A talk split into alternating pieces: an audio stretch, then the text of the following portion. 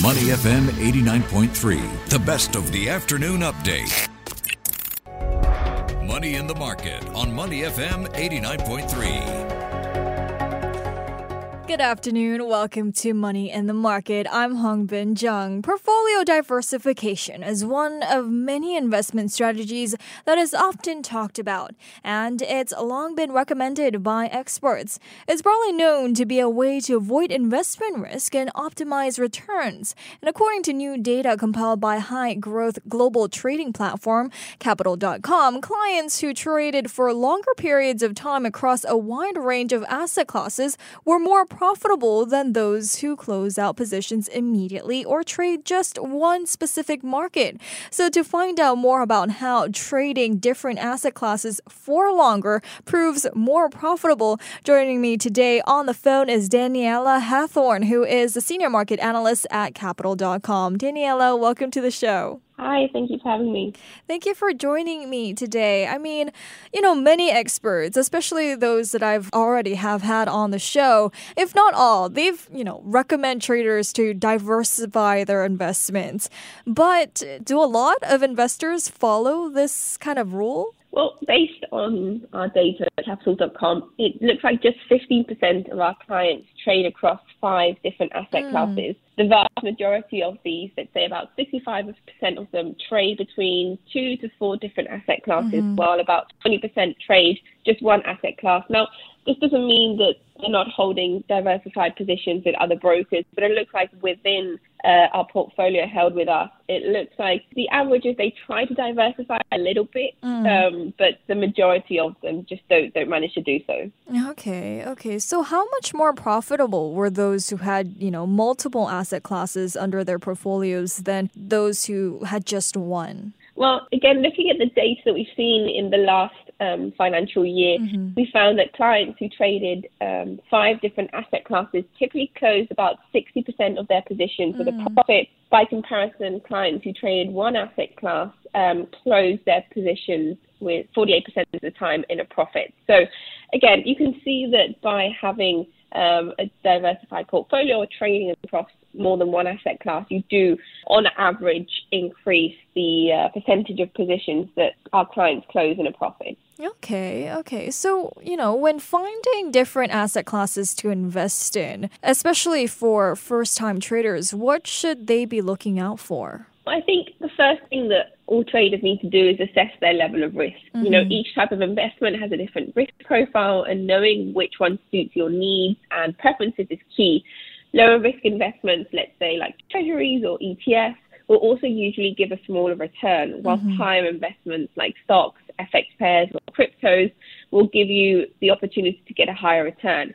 Now, of course, correlation is a very important factor to look out for when trying to build a diversified portfolio. Mm-hmm. Um, you know, you have your classic safe havens like precious metals and the US dollar, but also within stocks, you can find some that are more resilient and less sensitive to economic cycles, which can balance out the risks in a portfolio when the economy is underperforming. So it's all about assessing you know, what level of risk you want and how much of that risk do you want to um, diversify and find alternative investments that can save hard, safeguard your capital to some extent. Okay, okay. And does the length of time investors should be holding on to their positions matter? Again, looking at our data, it suggests that to some extent it does. Mm-hmm. On average, um, 44% of positions with from our clients were closed with profit when traders held them between 30 minutes to six hours. By contrast, clients who held positions for less than 30 minutes typically closed out 41% of their positions with profit. Um, and those who held them for more than 24 hours closed just 39% mm. of them profit. Again, that is very variable, but it is important to know the time frame within a trade. Mm-mm. Okay, but you know, how long on average should investors be holding their positions then? I mean, when is the right time to close their positions? Well, that depends again on the type of trader you are and mm-hmm. what's your trading strategy. So there's not really a, a, right or wrong answer to this. It mm-hmm. really depends on your strategy? Are you more of an active investor? Are you more of a passive investor? Are you trying to take advantage of small moves in the market? So, for example, day trading, or are you trying to find a way within a pattern? So, let's say, for example, if you're done, if you've done your analysis and you find that an asset that has been in a long-term bullish pattern, for example, is due to a pullback, mm-hmm. and you enter um, a short trade, you may see that at, that asset actually pushes higher a little more before pulling back because timing is the hardest thing to determine in a trade, right? Mm-hmm. So if you had equity to trade just as the price was going up further before actually taking advantage of that pullback because you got cold feet, then that was an emotional rather than rational decision and therefore you didn't hold your position long enough to take advantage of the pullback despite your analysis being accurate. So timing there is very important. The length of the trade is very important. It's very important to not trade with emotion.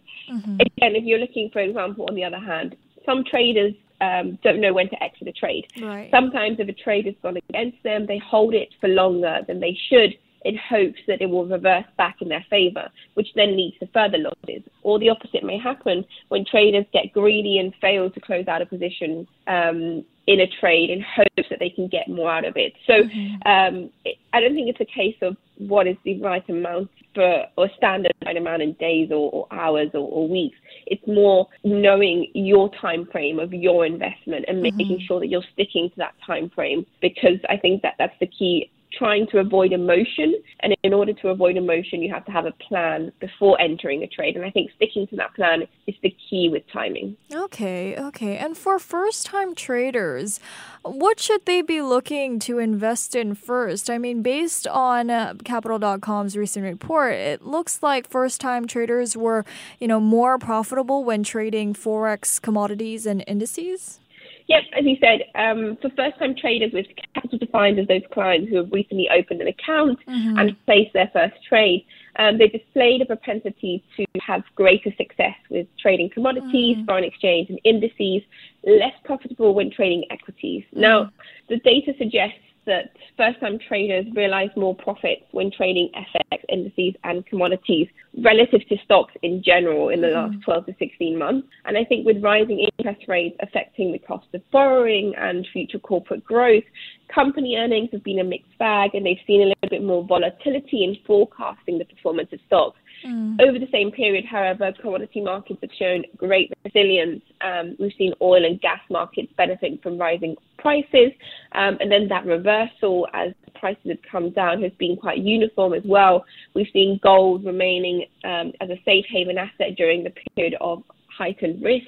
So, in general, we've seen better performance across those asset classes rather than stocks. But as you mentioned, um, those that were trading in equities, they were less profitable than those, you know, trading forex commodities and indices. Why was that the case? Well, I think um, you have to look at the nature of stocks, and I think they are more volatile and more sensitive mm. to the mm. economic cycle, but also to market sentiment.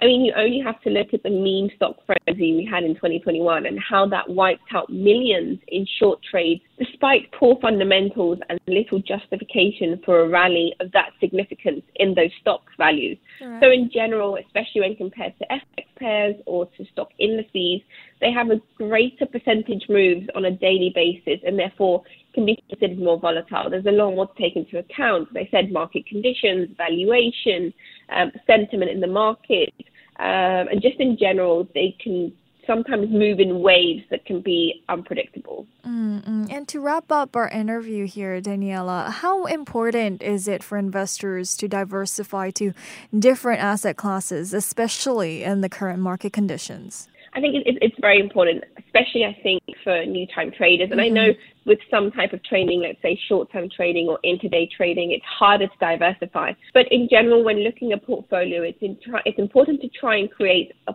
portfolio that reduces risk without sacrificing too much in the way of returns. Mm-hmm. In fact, generally, when you have a diversified portfolio, you actually earn a higher long term investment return um, by holding different asset classes. Mm-hmm. Now, um, diversification has several benefits, but one of the largest is that, can, as I said, it can improve the potential for return and stabilize results. So by owning multiple assets, they perform differently and they react differently to different market scenarios, and therefore it reduces the overall risk of the portfolio, meaning that not one single investment can hurt you too much. And I think that's the key of diversifying that regardless of how one individual asset is performing, you still have a balanced distribution within it so that one performance can't hurt you too much. Mm-mm. And other than diversifying our portfolios, do you have any other advice for investors trading in the current market? Yeah, I think having a great risk strategy is very important. I think, you know, using stop losses, um, doing your research about uh, the specific asset, about economic sentiment, about market sentiment. Um, and as I said, I think having a strategy before entering a trade is key. Knowing your time frame, knowing um, what your expectations are from that trade, I think that's key. I think sticking to that is very important. But also knowing when to exit a trade. As I said, sometimes you know you'll be wrong in a trade. Sometimes it will go against you, and knowing when to you know take the loss and and and you know, write it mm-hmm. off and, and start again. I think that's very important.